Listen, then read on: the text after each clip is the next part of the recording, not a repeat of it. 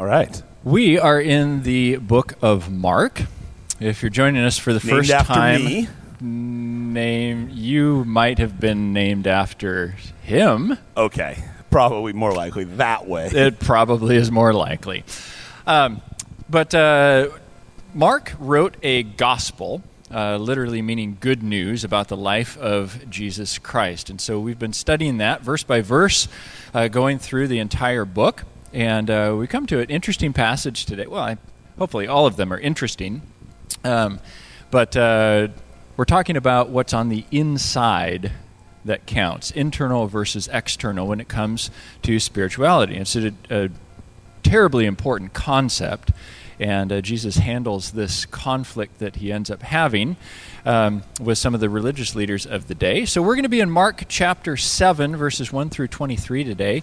We'll have the words on the screen. If you prefer to follow along in a Bible uh, physically in front of you, then we have some Bibles in at the back table as well that you can certainly grab. And if you don't Make own a Bible. Take it home. Yeah. We would Yeah. love for you to have it Yeah, as a gift is- from us. I think we can learn a lot today from this passage. So we're going to just dive right in and start reading Mark chapter 7, starting at verse 1. Now, when the Pharisees gathered to him with some of the scribes who had come from Jerusalem, they saw that some of the disciples ate with hands that were defiled, that is, unwashed. Now, let's pause there real quick. That- Gross. That, could be my house almost any night. yeah, we have that rule Right. in our house. You need to wash your hands, right? These hands are not washed. If you want to have dinner, go in the bathroom, wash your hands, right? Well, may not be quite what the situation is. So let's let's talk about the situation. Jesus is still outside of Jerusalem. Jerusalem was the big city, the center of uh, the religious community. That was where the temple was. Uh, that was that was the important part, right? Just like Olympia is the important part of Washington. That was Jerusalem. It's like if Olympia and Seattle were combined. And all the important people hang out there. You had the Pharisees, you had the scribes, and, and those were the people that were starting to hear about Jesus in the outlying areas. They had trouble with a lot of the things he was saying. We've talked about that. Jesus was going around teaching and preaching and healing, uh, and they had problems with that. And we're going to see those characters in this story again today in the in the section that we're in right now. So they're kind of checking Jesus out. They're hoping to trip him up. They're hoping to catch him in some sort of uh, what they would call sin or or breaking the law somehow because they didn't like all the attention that Jesus was gathering to himself. Yeah, it's a little hard to understand because he was doing incredible things, um, but uh, I think one of the issues was jealousy. But they do find some issues with his disciples. They didn't right? wash If- their hands. They didn't wash their hands. Um, but they. Uh, they've done this a couple of different times where they've seen Jesus' disciples doing something that was um, not in line with what they expected, and uh, and tried to catch Jesus through guilt by association with his disciples. And so this disagreement comes up between Jesus and the uh, religious leaders about unwashed hands. But that isn't really the issue. The issue is much bigger than that. There's a huge area of disagreement between Jesus and these religious leaders.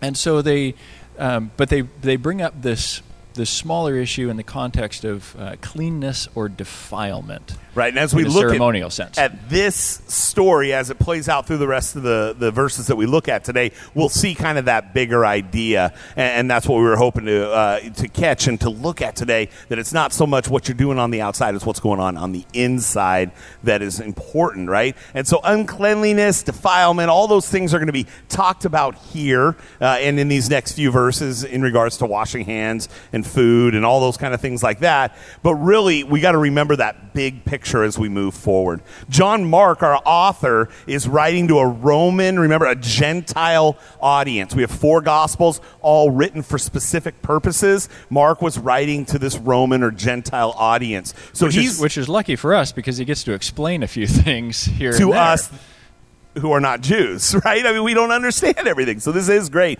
So he's going to give the readers and, and us today uh, this this uh, explanation of what the issue really is as we move forward.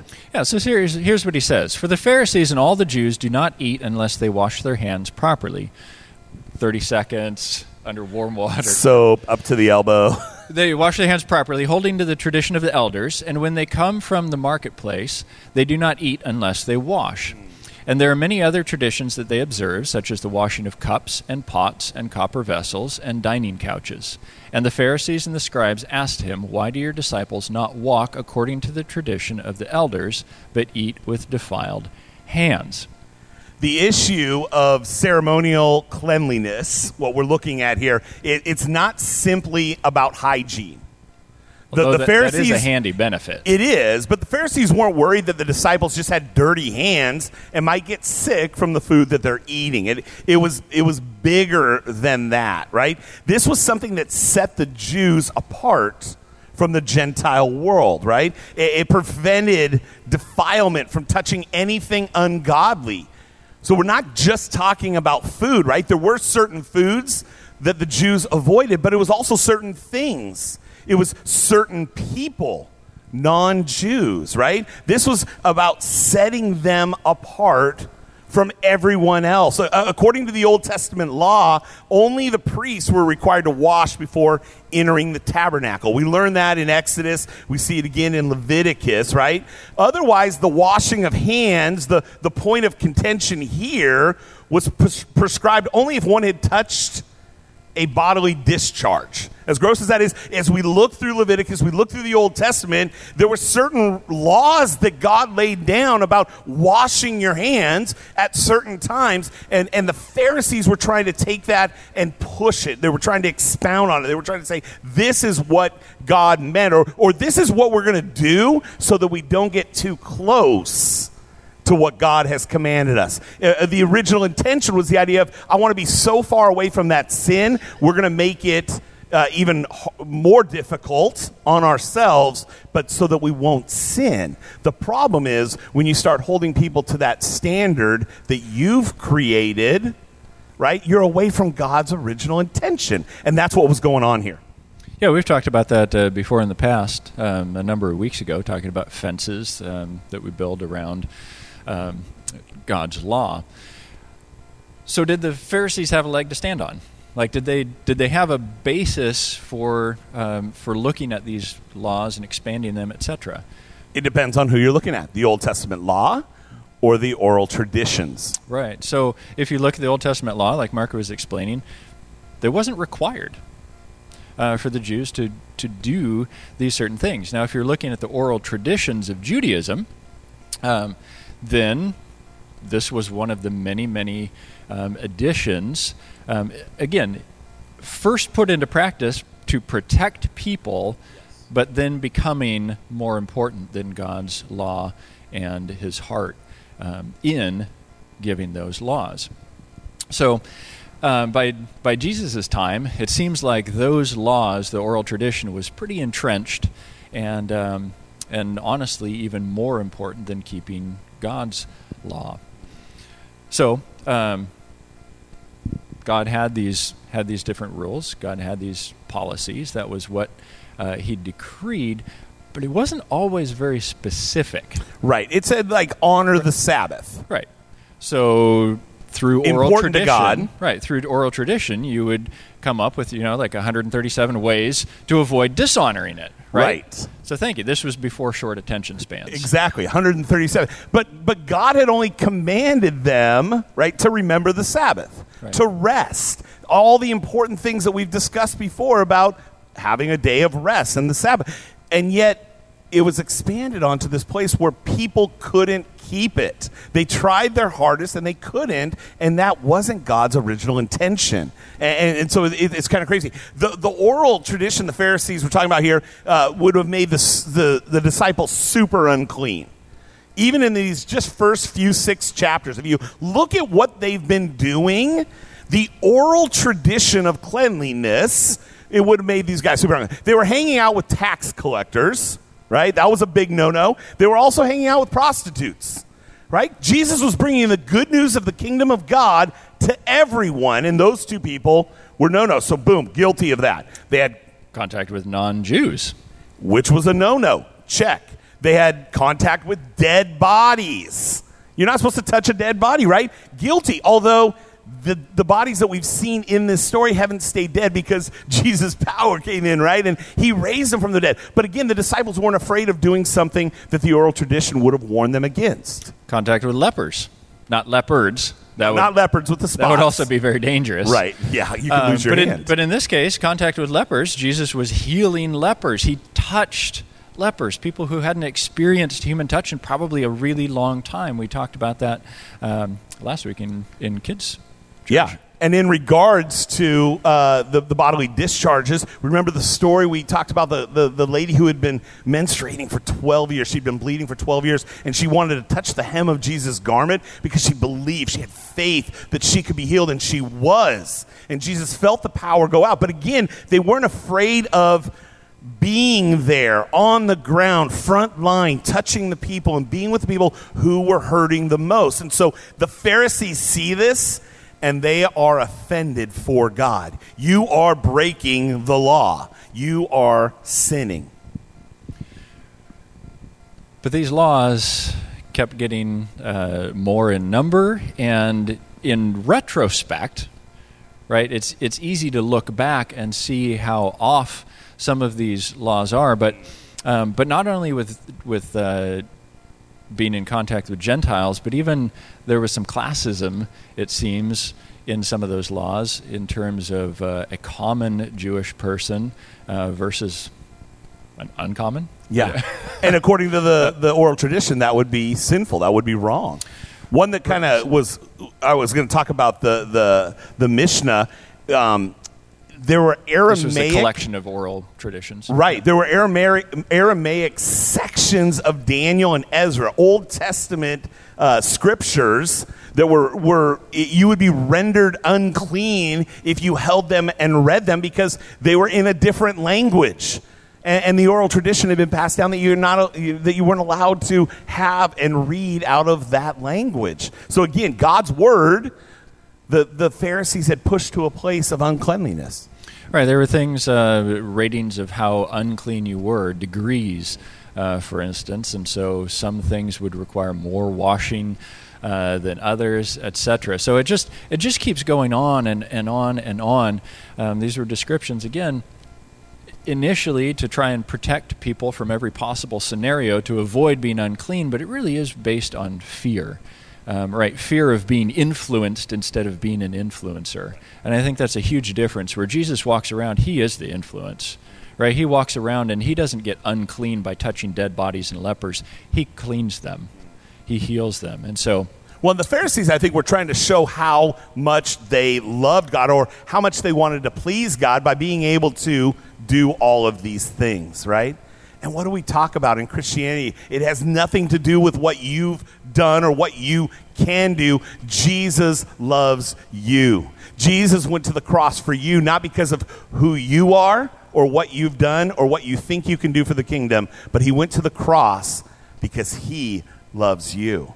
And again, I think we just see how twisted that is. And it, it's interesting because the scribes, the Pharisees, they, they say to the disciples, you're not walking in, tra- in the, the, the tradition of the elders, right? You are eating with defiled hands. You're not walking with God. You're not pleasing God. And yet the irony in this story is they are actually walking with God. Literally. Jesus Christ incarnate right walking with them. And, and, the, and the Pharisees are more uh, uh, interested in their oral tradition of how they were going to protect themselves from God's law than hearing what Jesus Christ was speaking even to them. He was calling to all of them. And we know that because we do see a few Pharisees respond to the good news of the kingdom come. And so we know that, that Jesus' words were going to them. It's just they weren't all listening. Well, Jesus now addresses the uh, heart of the matter, the heart of of what the Pharisees was. And he said to them, Well did Isaiah prophesy, prophesy of you hypocrites, as it is written, This people honors me with their lips, but their heart is far from me. In vain do they worship me, teaching as doctrines the commandments of men. You leave the commandment of God and hold to the tradition of men. And I imagine when the Pharisees heard this, they would be shocked and indignant that to have this scripture applied to them. when Matthew recounts uh, this story in another gospel, we get a peek into their reaction, and they're definitely offended. Because that scripture wasn't written about them. That scripture was be about written about, them. Yeah, the other people. Yeah, long ago, the people who were actually hypocrites, the people who actually, you know, abandoned God. No, we, we, the Pharisees, are trying to be holy and trying to get everybody else to come along with us, and we're doing pretty well at it. Thank you very much. Right? Can you imagine what a mess it would be if we weren't here? Like that. I mean, that's what they would be thinking, right? Um, but Jesus looks at them and he looks at their heart because he can see the heart behind all of the things that they're doing, and it's hypocritical. Yeah, the word hypocrite uh, is a term from the theater. It refers to playing a part on stage, especially in, in Greek theater. So when the, the, the Pharisees or the scribes would hear that, you hypocrite, they would think of, of actors who were uh, wearing these masks to pro- portray a certain character that they wanted to on stage, right? And so, hypocrite, now we think of somebody who says one thing and does another, and, and that's a good definition for it. But in their minds, they would have thought of these actors and actresses on stage pretending to be something else. And so they were offended because Jesus called them hypocrites. Yeah, they worshipped their own uh, their own laws rather than worshiping uh, God Himself, and it ended up being idolatry. And so their worship really wasn't even worship. Uh, certainly wasn't worship of of God. I guess is what I mean, uh, because they didn't really know Him. I'm starting to have a tough time seeing the screen here with the sun coming Apparently, in. I need to clean my screen a little more. Anybody have a duster? Can't see anything here, so It's like, did you ever have those those uh, like highlight books when you were growing up, Yeah. and you can reveal like the we need the it revealed hidden- today Yeah. because I can't see anything. Here's this line. or we're gonna have to turn the computer and move that There we way. No, the result Oh, there we go. the result of That help? legalism. There we go. Um, the result of, of this legalism um, was causing them to leave the commandments of God. Um, and it seems like legalism has that effect, or maybe that is the definition of legalism, holding on to holding on to something else, um, as opposed to worshiping Yeah, and when one true God. I, we were talking this week when someone calls something a sin, I always ask myself, does that line up with Scripture? I want to go back to what Scripture has to say about something specifically, right?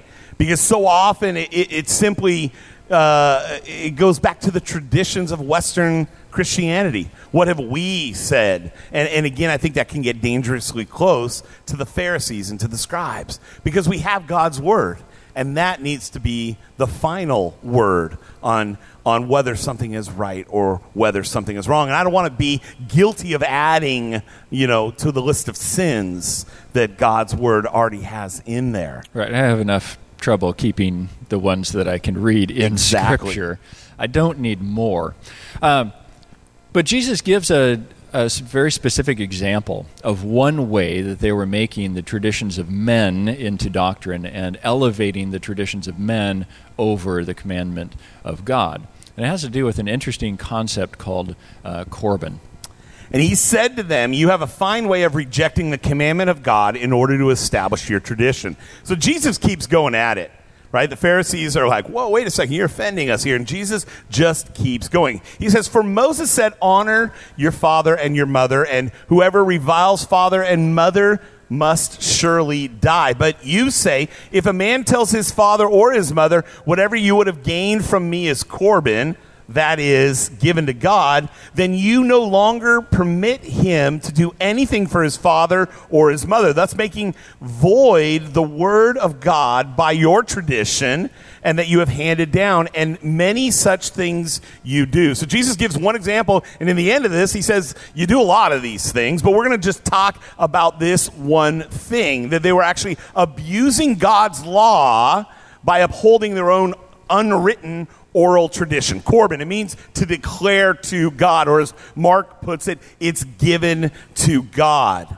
We're a little distant from the actual practice of Corban, right? We don't do that necessarily. But what is clear from this passage is that it was possible in that day and age, it was maybe even encouraged to dedicate things to God. What you had, what you owned, your home, Now, Mark, your that, money. that actually doesn't sound like a bad idea. It's not. But what was happening is he's pointing out to this evil practice of abusing this dedication process. Let's look at this a little bit closer. Imagine, right? Imagine that you, in this day and age, wanted to give your estate to the Grace Works Church when you pass away including your collection of porcelain cats. Everything, whatever you have, right? You could write the will, you could have it notarized declaring that all your earthly goods are going to go to your church upon your death. You continue to live your life, spend your money the way you want, you go on vacation when you want, but when you pass away, everything will go to the church. Sounds innocent enough or okay enough, right? I mean, that, there's no problem with that. Now, imagine right? The scenario as it was happening Jesus' time here among the Jews. You have aging parents who are getting older and they're needy, right? They need assistance. But honestly, you don't even really want to help them. Okay, I heard that. It's clicking with somebody over here. You don't want to help them, right? So you declare all of your stuff Corban. Everything I got is Corban, right? It's a gift to God. Everything I own is Corban. When I die, it goes to the church. Right? Again, sounds great, but now I have sounds my parents. very pious. Right. I, I have my parents here that need help. They need assistance. And I have a loophole to say, no, no, no, no. I've already given it to God. I don't have to help my parents. Right? And yet, the commandment, the fifth commandment, is honor your father and your mother. Take care of them as they get older.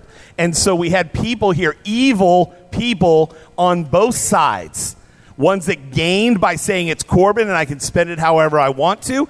And the religious leaders of that day saying, yeah, go ahead and do that because when you die, we now get your goods. And they were ignoring what God had called them to do take care of your family. It's the fifth commandment, right? Right. Now, that's one possibility of how this was abused. The other possibility is that someone had declared their stuff Corban, right? A, a generous spiritual decision to dedicate things to God. Yeah, maybe mom and dad have enough for themselves, anyways. But then a situation arises where now they need to take care of their mother or father or both. And they go and they say, I made this vow, but I need to change that, right? I need, I need to change that. I need to use this for the glory of God to take care of my parents. And it's quite possible that the religious leaders were like, no, you made a vow. What?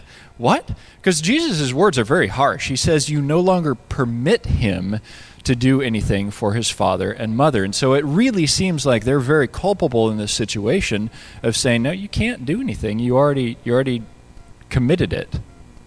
So, tough luck. So sorry. Either way, and it probably was going both ways, either way, you're missing God's commandment. Take care of your Violating family, right? God's Honor your father and mother. honestly. And they're pushing it, and they're, they don't care because, again, it benefits them. This is just one example. Jesus could have given more to the, the Pharisees, right? He says that at the very end. And, and many such things you do. Like, you do a lot of these things. But I'm going to give you one example. If I need to keep going, I will. But you do, you know, a lot of these kind of things where your oral tradition is actually taking away from what God has commanded us. So Jesus wants to turn this into a teaching opportunity uh, as he often does. And so he calls, says, uh, he called the people to him again and said to them, Hear me, all of you, and understand. There is nothing outside a person that by going into him can defile him, but the things that come out of a person are what defile him. So Jesus, Jesus calls the people to him, and he wants to communicate this important truth about defilement and what makes someone clean and what makes someone unclean. I really like how we, when we were looking at this this week, we got to the place where we, we realized that perhaps this is one of the most important teachings in the entirety of God's Word. Right here, what we're going to be talking about. Because Yeah. you're getting to the root of all issues. Exactly. What Jesus is saying is that corruption is not caused by anything external, but it's internal. Impurity in one's life is not a matter of what you eat and fill your stomach with, right? But instead, it's a heart issue. It, it's about your heart, not what's in your stomach, right? Defilement is not based on what goes in, but what comes out of your heart, your mind, your soul, who you are. That's where defilement comes out. And this would have been radical.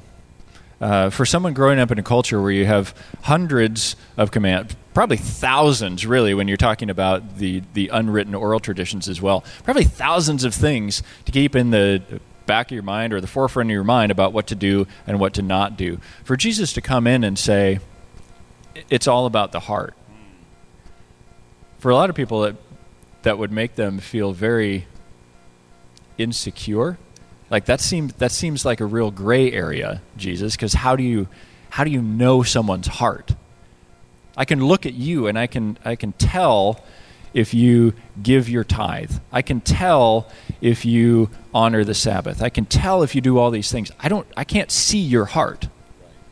Right? And so for the religious leaders, this would be this was one of the issues why they had such a problem with Jesus is because Jesus is going to the heart of the matter, and they're like, I can't tell at that point. I can't be in charge of everybody else at that point. And I think that's why we go after heart change. You know, when we're preaching, we don't talk about lists of do's and don'ts. That's a result of your heart being changed. When you, when you truly say, I will follow Jesus Christ, the do's and the don'ts change, but it's the heart of the issue. When we were training our kids, when, we were, when they were younger and they were growing up, and, and, and all the way now, even into young adulthood, we didn't want them to do certain things and not do certain things just so that we looked a certain way as a family, right? We or, wanted or to not get in trouble. Right. Right. That's not the that's not the great motivation. No, we wanted them to grow as as humans into young adults that actually respect people. Even people who don't deserve their respect. To honor people that don't necessarily even call for them to be honored because of the way that they're acting. But they're responsible and their heart hopefully was molded and shaped by God's word, and they've changed uh, part of who they are to become more like Jesus Christ. And, and that's what Christianity is all about. It's not a list of do's and don'ts. Now, there are plenty of those in the Bible, but those should be motivated out of a desire and a love for Jesus Christ. None of you are going to get into heaven because of what you do or don't do. And, and you have to understand that. It's all about who you believe Jesus Christ is. And once you get that right, and your, your love for Jesus Christ and his sacrifice for you starts changing you and moving you, it'll motivate you to good works. That's what we need to be. We need to be a people motivated to good works because of our love for Jesus Christ, not a list of do's and don'ts. And I love this, this quote we came across. Uh, the basic problem of fallen humanity is not what we do, but who we are. That's, that's the root issue, that's the root problem, and Jesus is going to be the only solution to it. So, picking up in verse 17 here, it says, And when he had entered the house and left the people, his disciples asked him about the parable. We're starting to see a pattern here, right? Jesus' disciples are hearing, they're, they're there, they're witnessing it, and then when they get him alone. We, we want to understand, but what? Yeah. So it's the same thing here, right? And, and he said to them, Are you also without understanding? You know, Jesus has a sense, sense of humor here. Do you not see that whatever goes into a person from outside cannot defile him, since it enters not his heart, but his stomach and is expelled? Thus, he declared all foods clean. Right? So Jesus goes into the house. The disciples go with him. They ask him again for some clarification. They're curious. They're confused, right, as to what Jesus is saying. Please explain yourself because what you just said out there in front of all these Pharisees, in front of all these scribes, that was pretty radical. That was different.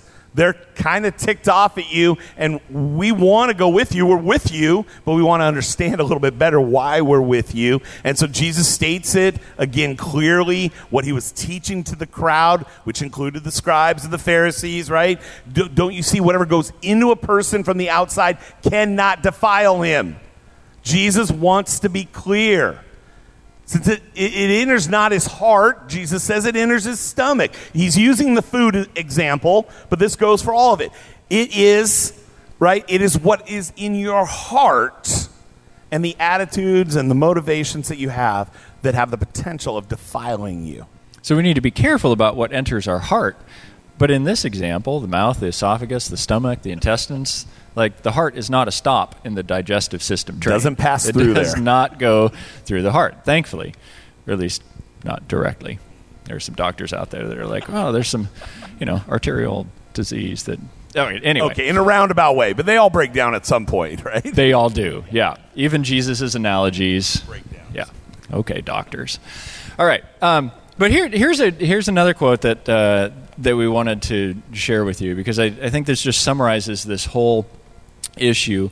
Um, and uh, and as Jesus goes through, um, most translations uh, take this this last part of uh, verse 19 as an editorial by Mark that Jesus was declaring all foods clean. Um, but this this quote says, "What does not enter the heart does not make a person unclean." The heart is the core of motivation, deliberation, and intention. How one handles food, therefore, does not make the heart clean or unclean. It has nothing to do with the internal purity, um, what is inside that matters to God. That is what matters to God. So, and that's what we're trying to get across today. That is what's important. If if we if we get to the place where we understand where Jesus was trying to, to guide his disciples, trying to guide the Pharisees, guide the uh, the scribes, was to look at their heart. Their heart. That's what needed changed. Not a list of do's and don'ts and can I do more right than wrong. And he said, What comes out of a person is what defiles him.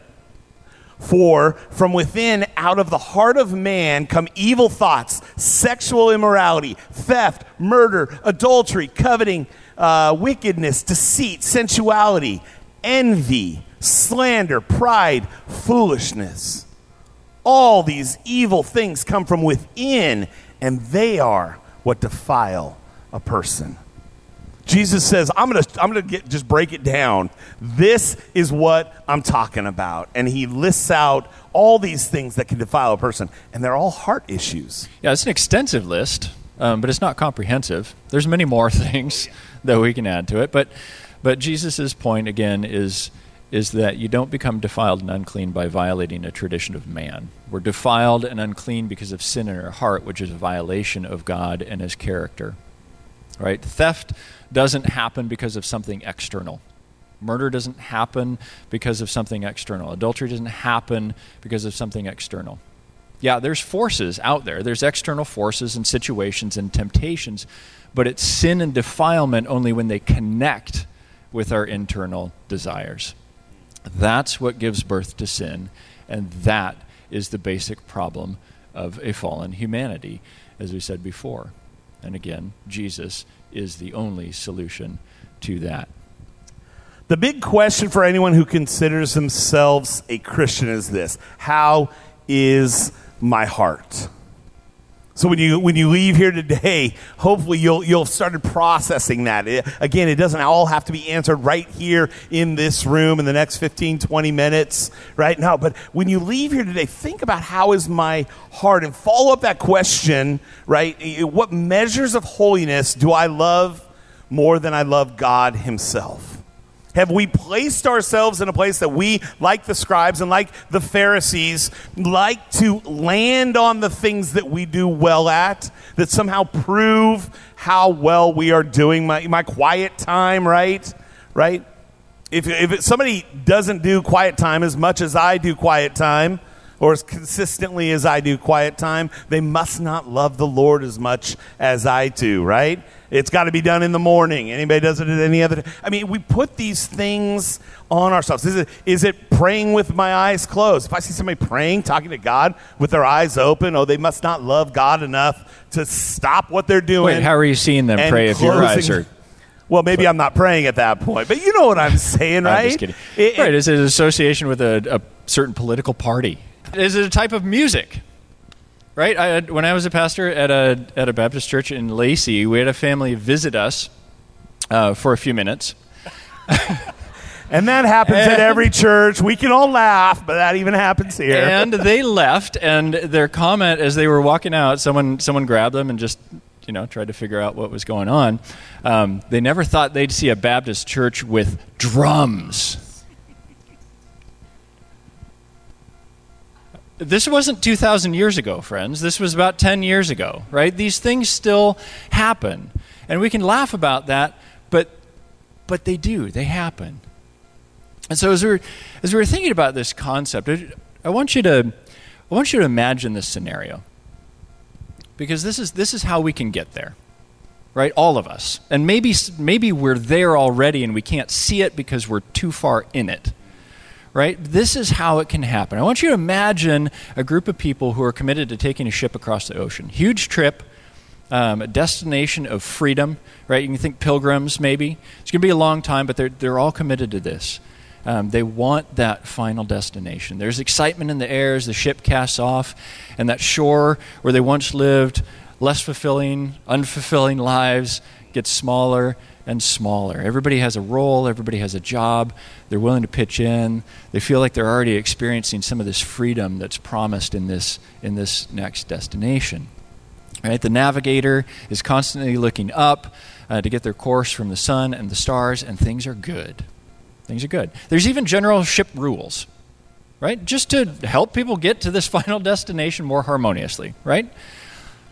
But as time goes on, some conflicts arise and other situations arise, and it becomes necessary to make some more rules, right? To deal with all of the particulars that have come up and to try and be proactive about things that could possibly also come up. And so this list of rules gets longer and longer and longer as the journey continues. And somewhere along the way, those rules become the more important thing. Several people on the ship have risen to a level of responsibility and importance as keepers of the rules. And everybody else is a keeper of their head down, trying not to make waves. They start to feel like the confines of the ship that once felt free is feeling a little more claustrophobic. Worse yet, the navigator isn't looking up anymore for direction because the happenings on the ship are consuming. Then, out of the blue, someone in a rowboat with a few other people who look like they're having a pretty good time sidles up next to the ship and has the audacity to say that they're actually headed in the wrong direction. They've lost their way. They haven't kept their focus on their course that they set out with originally and ended up being turned around, moving far away from that instead of towards it. That's the situation 2,000 years ago, and unfortunately, it really can be the situation today. Yeah, we can get caught up in the externals while missing that internal relationship with God. That heart change that's so important, right? We're, we're, we're, pursuing and we're striving for all of these do's and don'ts and, and all the external stuff. The, and those things come naturally. It's or easy, at least more naturally, right? Maybe but it's easy for somebody to say, "Do this and don't do that," and you go, "Okay, I can do this and I don't need to do that," and and feel like you're you're in good with them right? It's easy when you when you feel like in your classroom the teacher asks for this and not for that, and if I do those two things, I'm good to go. But there's got to be something deeper. There's got to be that connection. And, and here, when we pursue a relationship with God, right, the externals will become more natural for us because that's the outflowing of what's going on in our hearts. And instead of having to strive to do these lists or not do these lists, it'll become more natural for us. Yeah, for some reason, the opposite does not work. Right? Pursuing God through externals actually tends to harden the heart and eventually leave God totally out of the picture. Titus 3:5 says this, he saved us not because of righteous things we had done, but because of his mercy.